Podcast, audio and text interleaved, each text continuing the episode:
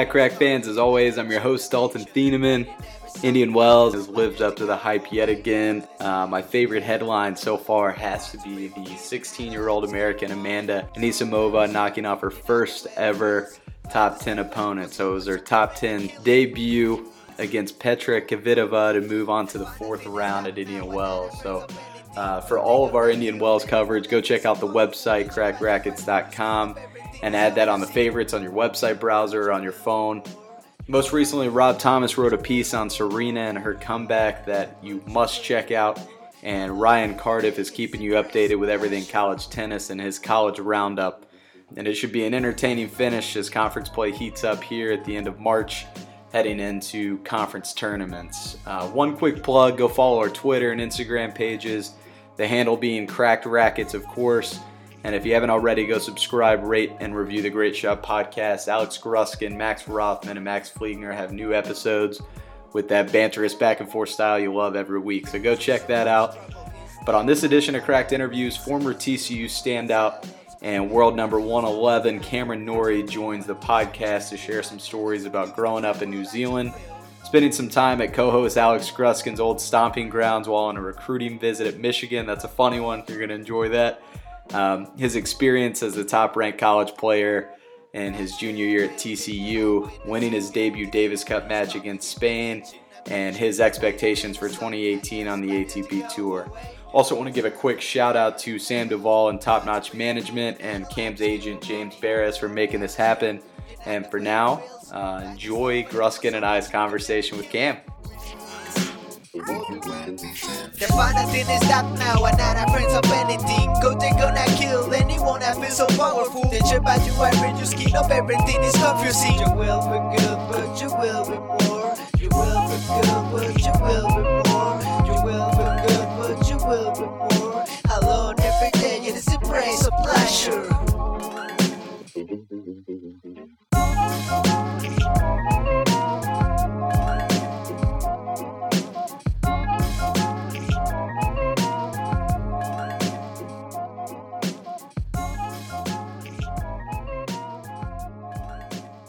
Cam, well, first and foremost, welcome on the Cracked Interviews pod. Thanks for coming on, man. Yeah, no worries. Great to be here. Thanks for having me. Yeah, and uh, shout out to your agent James Barris and uh, Sam Duvall from Top Notch Management for making this happen. We uh, we're excited to finally get you on here. Yeah, perfect, perfect. And also tonight we're joined by my co-host, host of the Great Shot podcast, Alex Gruskin.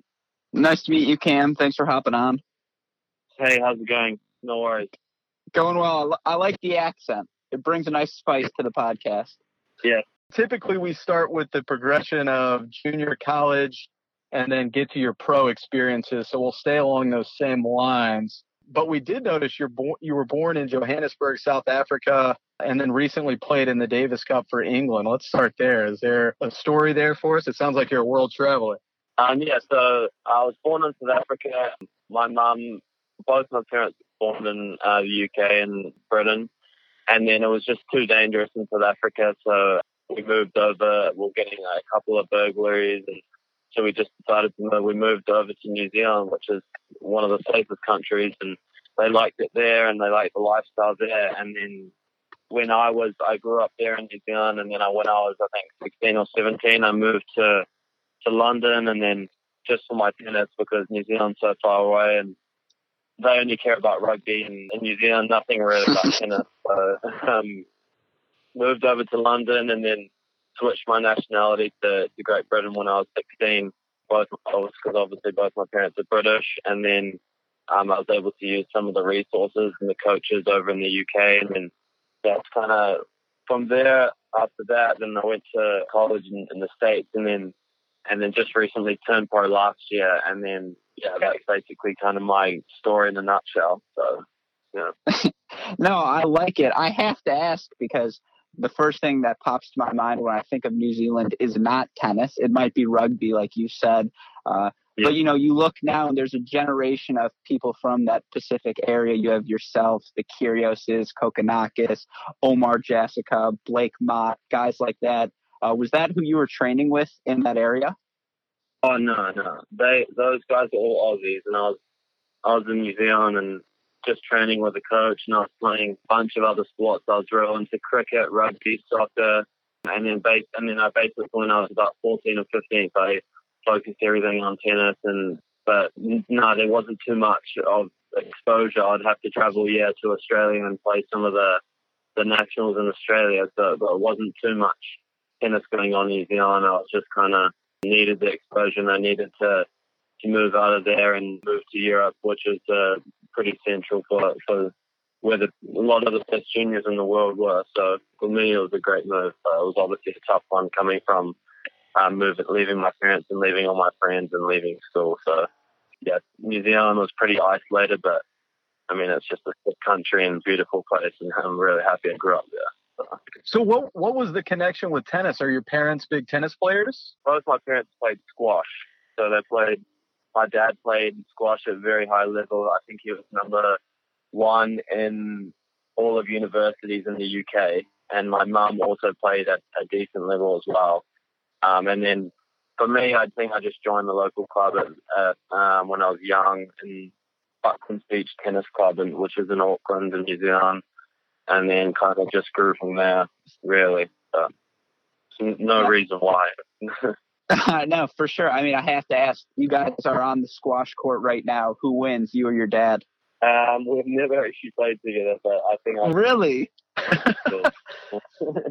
no, I like it. But you know, you talk about shifting your focus to tennis full time kind of late. And that's really interesting because you had an amazing junior career, you know, career high number 10 as an ITF junior. Um, yeah. When you made that switch, was there any result that you were, you know, basing on focusing tennis, or was it just a joy of the game?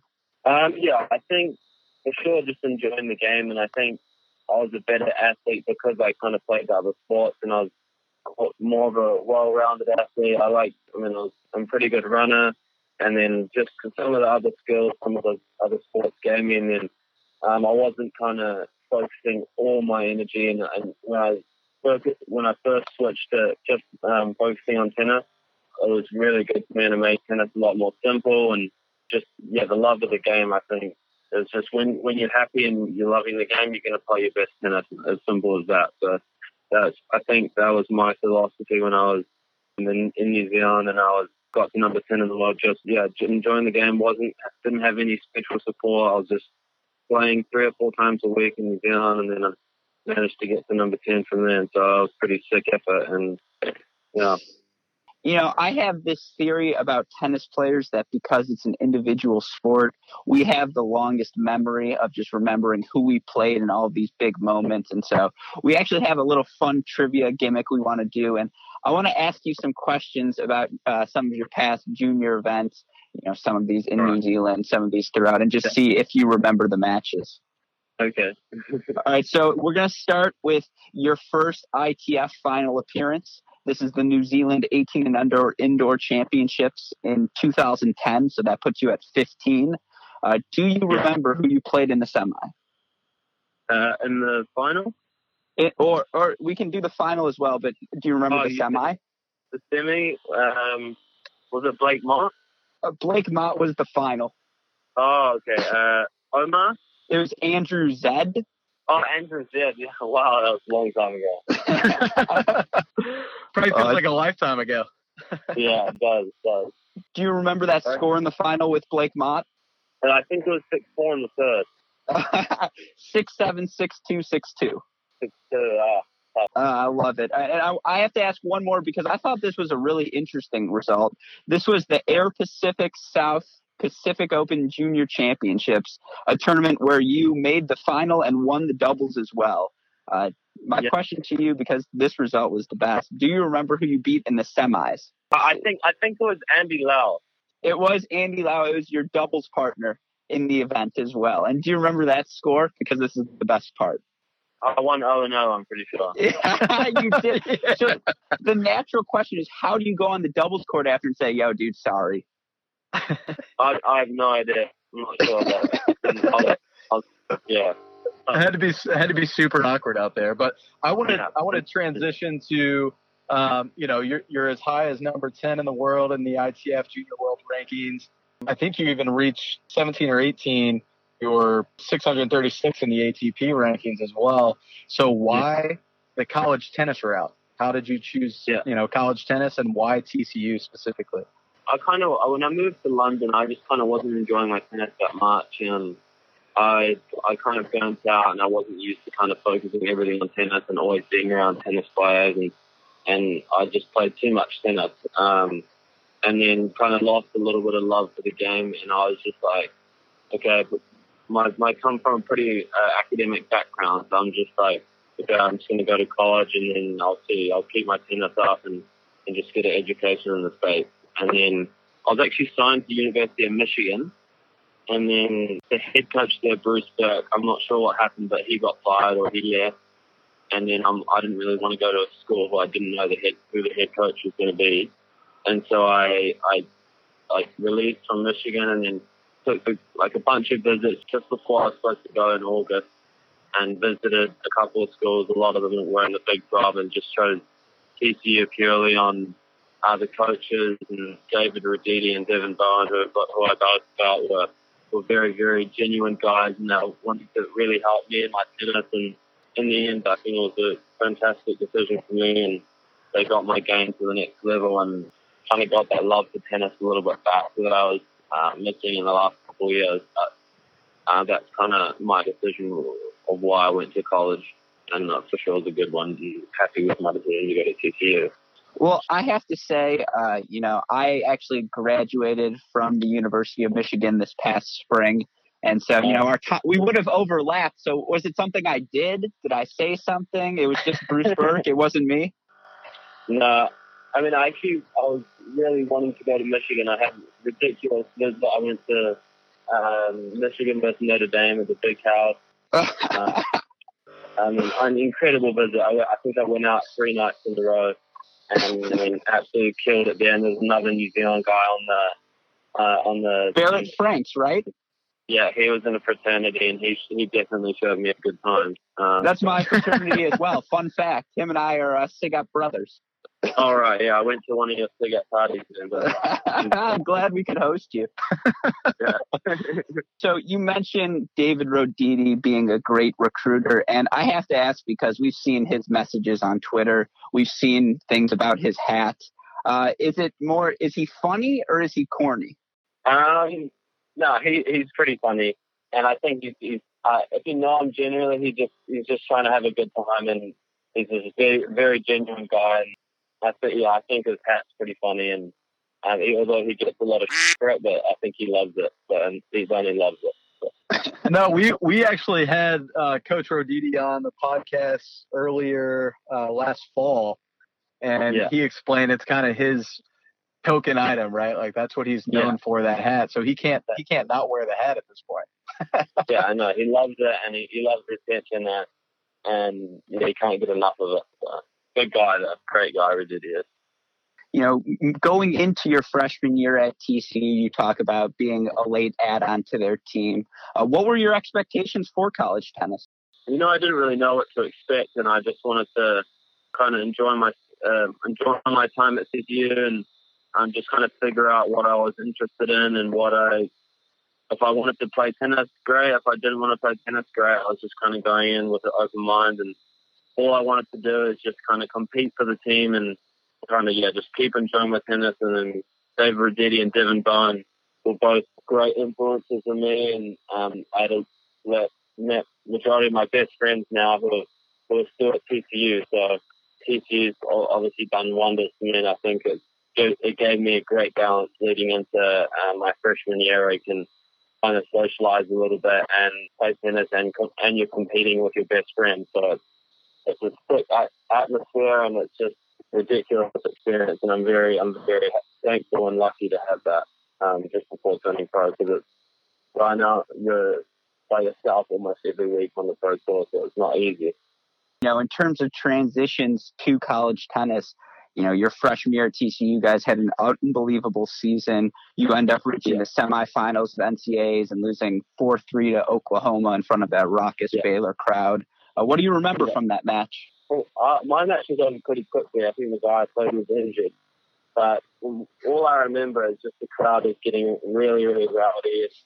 Um, there was some couple of questionable calls in, in the end um, on the, on court number one, and then some fans were getting involved. It was getting pretty interesting, but but I mean it was a sick sick goal match, and I think our team uh, overachieved. I think that year, and but although we were very close to making the final too, so I mean yeah, unbelievable experience, and I think that year was just one of the best years of my life, and our team was so tight and um, we all competed so hard and we all looking, we all looked out for each other and we are all best friends. So it was, it was unbelievable year, and I couldn't couldn't have been a better one. I think. In that number one singles match, that was Axel Alvarez versus uh, Nick Chappell, right? Yeah, exactly. Yeah. And I remember seeing that hook because I was watching on the live stream because I'm a huge nerd. And I just remember being like, oh my God, that is ridiculous. Yeah. yeah, I think what happened was Axel, Axel like didn't quite call a ball and then like John, John, the coach, trying to like told him to call it out, and then he called it out, and then the ref like thought he called it out, and then he like changed his mind, and then and then I think the crowd got involved, and I can't even remember what the crowd was saying, but I just know it wasn't wasn't too good towards John Roddick, and that's pretty personal. That's all I remember. oh, that's why you gotta love college tennis. Also, yeah. just a quick shout out. Nick Chappell is from Indianapolis, so shout out to the Chappell family. um, I did want to ask on the individual side. You know, you made it to the quarterfinals of singles that year and became the only the second freshman ever to earn All American status, and I think the first since like 2001 or so. Well, it, it seems like you had a seamless transition to the collegiate game, but what was your biggest challenge initially? Was it the physical aspect?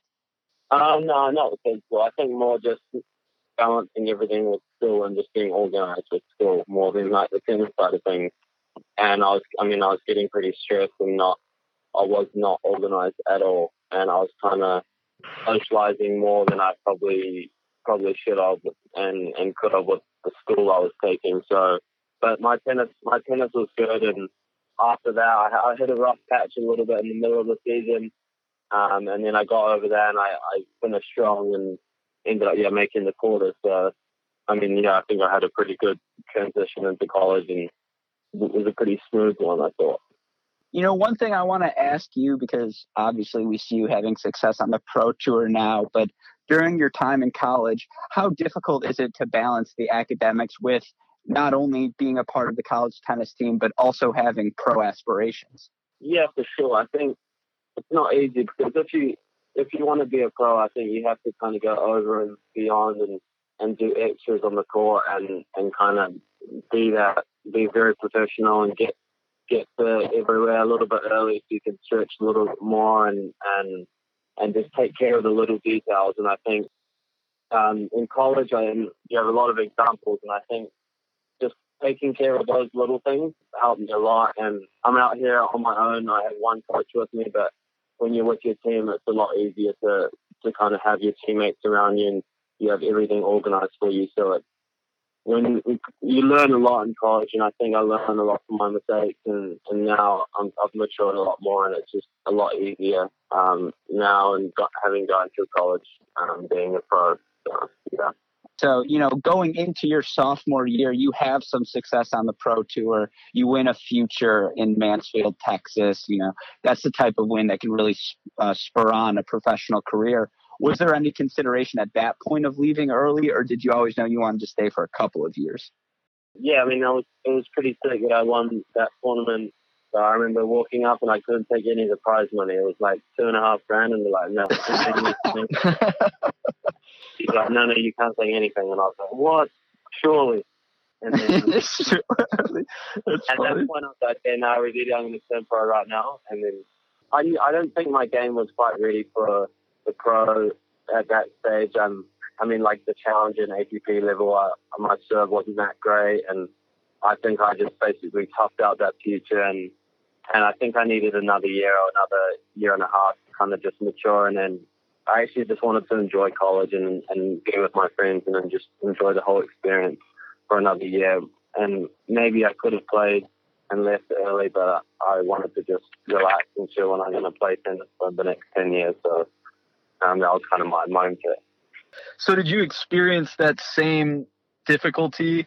Because obviously you, you know, you finished the year number one as a junior, uh, Big 12 Player of the Year, et cetera, et cetera. I mean, you had so many accomplishments as a junior, but did you was it challenging even then as a junior, experiencing all that success to make the decision to go to the pro tour?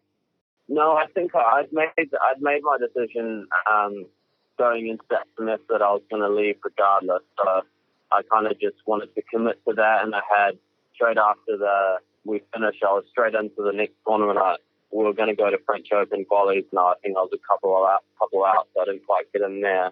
So, but I was I was basically straight into it, and I was fully committed. But I mean, right now, I mean, I am missing it, but I mean, I'm I'm happy with with with my progression as a as a pro and and where I am as in my career. So I have no regrets with when I stayed and, and when I left, and and both Roditi and Roditi and uh, Devin Bowen were, were comfortable with my decision, and they I think they were pretty understanding with me turning pro, and um, which helped me a lot, and and that made that decision a little bit easier rather than I think some other coaches would have been, oh, you could probably stay another year and, and do this, but I think they were very understanding, and it just shows that they were actually genuine guys wanting to help me and not kind of do what's best for them and, and kind of keep me around another year just to, to win a couple more dual matches. So it was good. You know, we do want to talk about your professional career, but I have to ask you some fun questions about your college time. Uh, you know, you yeah. mentioned your college teammates were some of your best friends that you've made. And so I have a, a quick rapid fire segment of questions about your time at TCU. And if you don't mind, we can run through those real quick. Yeah. Yeah. Awesome. All right who was your favorite hitting partner? Rybakov. for any particular reason? Uh, I, for some reason, we always played ridiculous. We played so well together, and we had such high level sessions.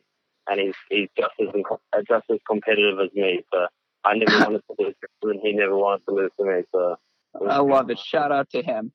Favorite doubles partner during your time? Trevor Johnson, one hundred percent. Oh, for sure. Isn't Trevor number four or something in the country right now? I don't know what his ranking is, but I know he's a hell of a player, and I think he can do well. He's playing well at the moment. I think he had match points against Vukic the other night, um, oh. and and so he's playing well, and him and Rybakov are doing really good. So. Yeah, that Vukic match was a revenge one for you. Yeah. Exactly. All right, some fun ones now. Who is the cheapest member of the TCU team? Guille Nunes, for sure. well, him, him, and and Reese Stalder combined. Never picking up the check. Now Reese is on another level of how creepy he is. Making ramen noodles in the dorm room. And... Yeah, exactly. Just taking snacks for breakfast, lunch, and dinner, and from the, the weight room, so never wants to spend his per diem when he's traveling. for sure. Well, then, who's the best to get dinner with? I don't know. I don't know. I mean, I think everyone else pretty relaxed other than and those two, they're just real tight. But everyone else is pretty good. For sure. What about the best to go out with? Uh, best to go out with Guille Nunes, 100%. Something just flips on for him, and he's just a new guy yeah. when he's out. Big personality. Exactly. Me, me and him were roommates in college. We both for sure killed it. I mean, uh, we don't want to get you in trouble, so we can leave it there. All right, my last question for you: Who on the TCU men's tennis team is the biggest hook? I don't actually. We're all pretty honest, but of course that's the answer.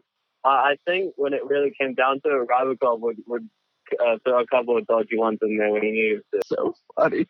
Uh, I just part of the fun of college tennis is you never know what's going to happen on any given call. So I love it. On the line, on the line down I mean, you're playing less, so it makes sense. Yeah. But so, you know, let's move into your pro career because, like Dalton mentioned, you've had a really successful transition. You know, your first summer out, and you end up winning three challengers.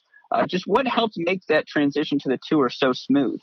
Um, so I was actually what I happened, what happened was I was my freshman year. Um, I was playing on the team with uh, my coach now, Facundo Lugones, and he, I think he was playing for um, his senior year and my freshman year. So he he now I employed him to travel with me to the grass where I got some wild cards there.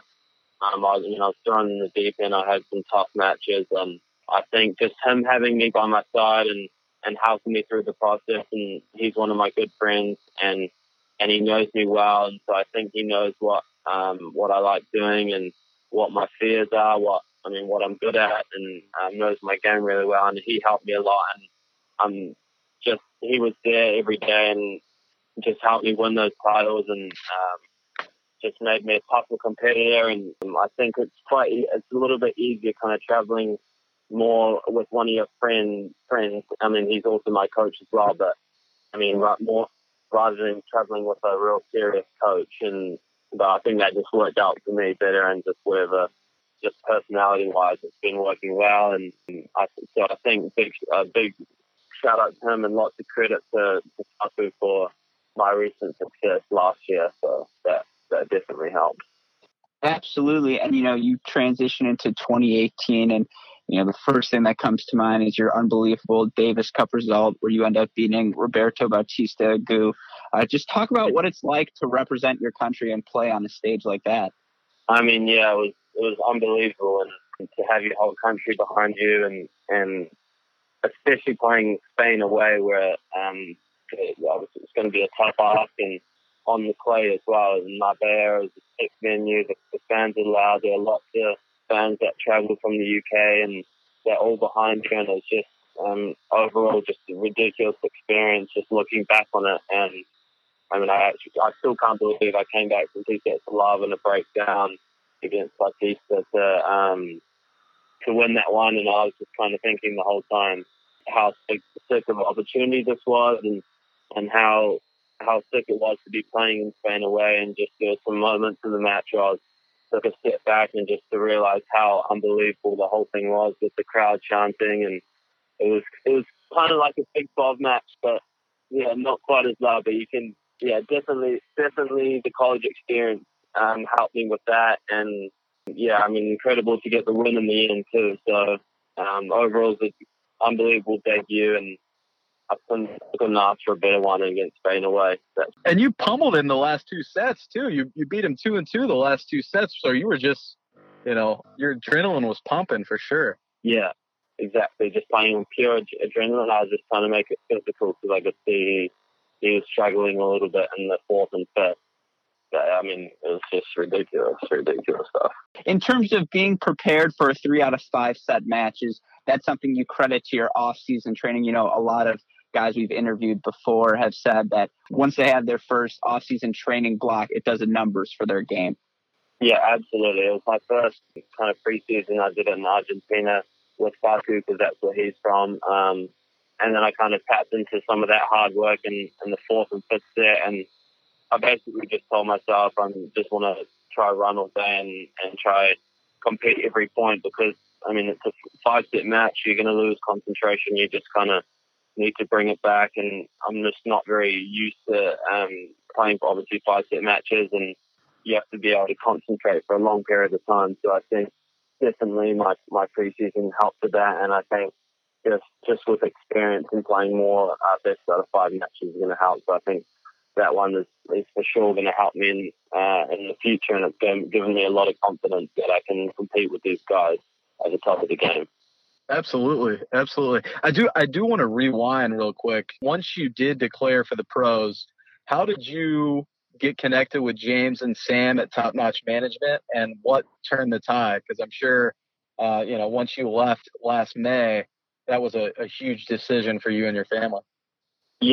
So with them, I, I, was just playing the grass, some of the grass tournaments, and they approached me uh, around Wimbledon. I think just after Wimbledon, or they'd approached me before and I sat down with James, and he seemed like a very genuine guy and really wanted to help me. And then I just kind of signed with them, and then just kind of you don't really know what what they're going to do until um, you sign. But they've been really great for me, and I, I get along great with James. So yeah, I think it's it's worked well, and Absolutely. And, you know, you talk about your plans going into 2018.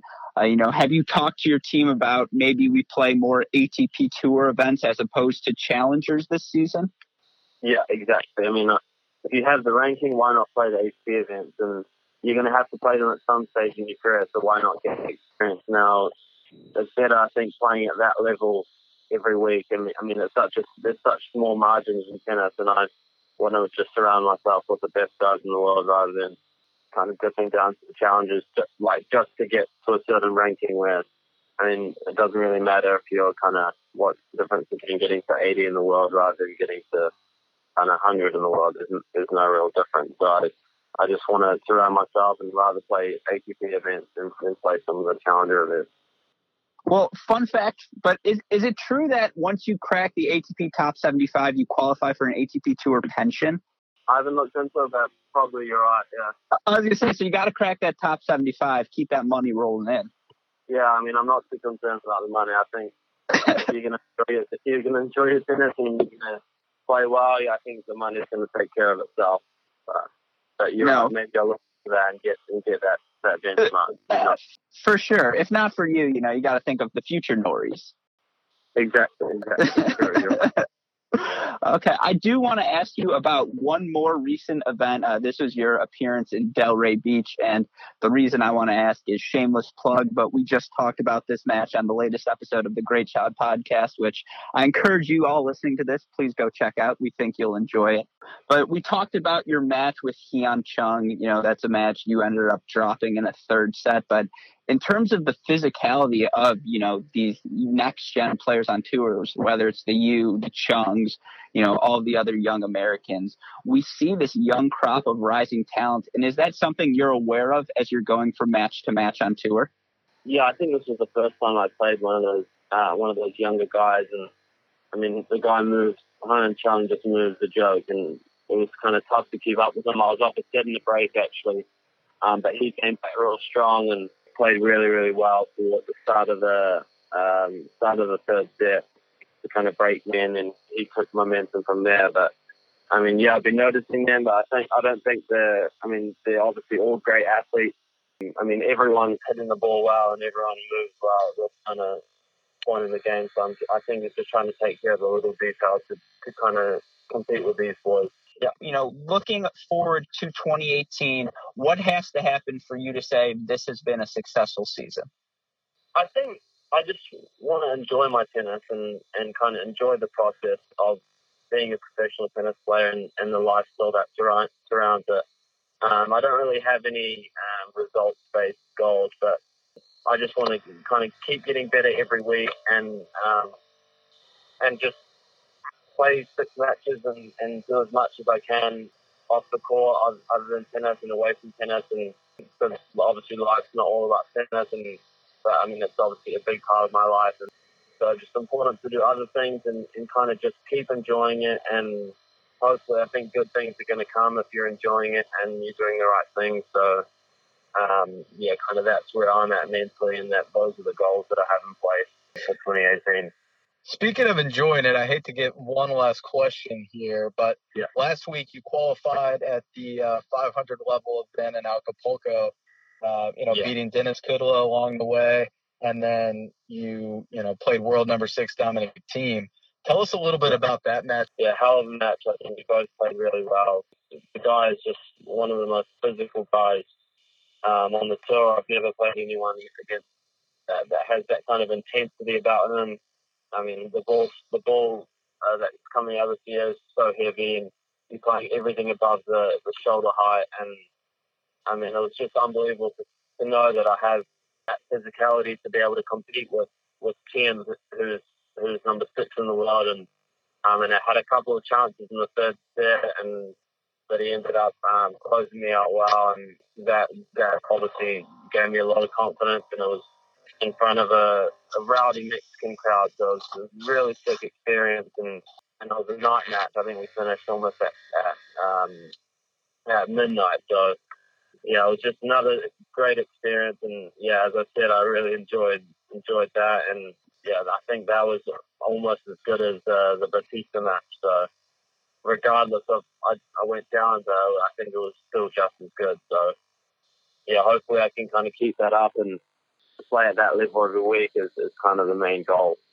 You know, Dalton snuck one in, so I'm sorry I have to do it as well. And I'll, I'll, I'll cut some of the rapid fires. Uh, but, you know, I have a theory, another one of my crazy theories, but it's just that unless your name is Roger Federer, you know, I'm attacking your one handed backhand. And, you know, you being a lefty playing Dominic Thiem, a guy who's so explosive, and, you know, if you leave anything yeah. short at all, he's coming after it. Is the game plan still attack the backhand? Um, actually, I think with him, it's it's really tough to find his backhand because he's he's running around his his backhand real quick with it to, to get to his forehand. But I think my game plan, I mean, I was happy running cross into his forehand because he wasn't as dangerous from that two side. So kind of my game plan was kind of kind of finish into his forehand and flatten out into his forehand if he gets there and kind of get that exposes his backhand a little bit and then look to come forward when I can and, and kind of be the be the one that's being being aggressive because when he's got you on on the ropes, it's, it's tough, and he's not going to miss too many balls and too many short balls. So that was kind of where my game plan was at when I was playing him. For sure, and you know, just a comment I see is, you know, when I look at your backhand, it's so compact, and I feel like the way you're able to take balls early with it is so impressive. So yeah, like you mentioned, it was a great result, and I loved watching the match. Yeah, thanks a lot, man. Uh, yeah, for for whatever it's worth. Uh, but okay. with that said, uh, you know, we want to do one more thing before we leave. That's our rapid fire segment, and it's our way of letting our listeners know a little bit more about these players that we follow so closely. So these are going to be yeah. ten fun questions. Uh, you know, one or two word answers, just whatever pops in your mind. Go with it. Okay. So number one, favorite tennis player. Andre Agassi uh, for someone under the Great Britain flag to not say Andy Murray breaks my heart. But I'll no, I love it. I love it. uh, favorite drink on court? I basically only drink water. Oh, I like it. Favorite meal off of the court? I like Thai food. If you were to take away any stroke, which would it be? Probably, probably no bowling. I'm not the best bowler. you just told us you were moving in against Dominic Thiem. I mean, I was just bluffing. Uh, favorite city in the world? Tough one. I've been traveling so much, but I think from where I grew up in Auckland, I like, I love it there. It sounds beautiful for sure. I'd love to, yeah. make it there one day. we'll do our next live podcast from Auckland. Uh, yeah, I like it. Fa- favorite athlete, not in tennis related? I'd say Messi. He's just a beast, that guy. The last question I have: favorite thing about a fresh can of tennis balls is the smell there it is. well, Cam, uh, thanks so much for coming on. No worries. Thanks for having me, guys. Appreciate it. Yeah, of course. Thanks for doing this, Cam. Really appreciate it. No worries.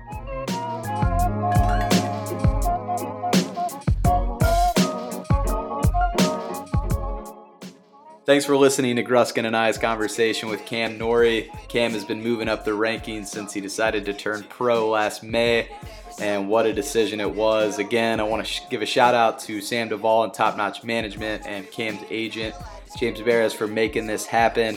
Uh, big things on the horizon, and best of luck to Cam the rest of 2018. We'll definitely have you on again soon.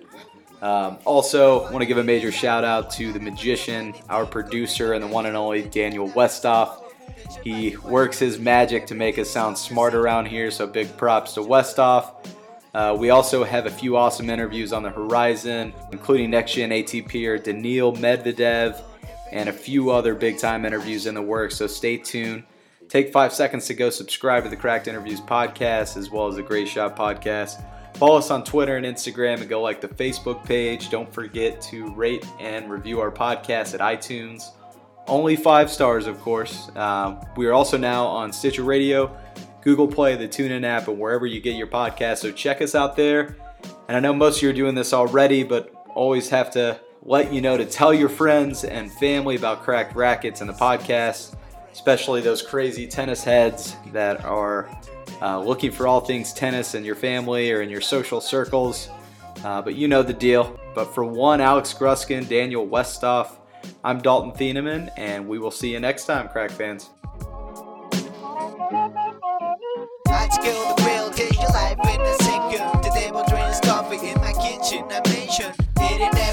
Kitchen. I just wanted just go away, you decided to stay in the well. I want to be forgiven, I don't like this kid for money. Sorry, I was scared, you're not the way it feels. Like to sleep with it for someone to come in and kill you. The final thing is stop now, and not friends of anything. Go they gonna kill anyone that feels so powerful. They shit about you, I read your skin up, everything is confusing. You will be good, but you will be more. You will be good, but you will be more.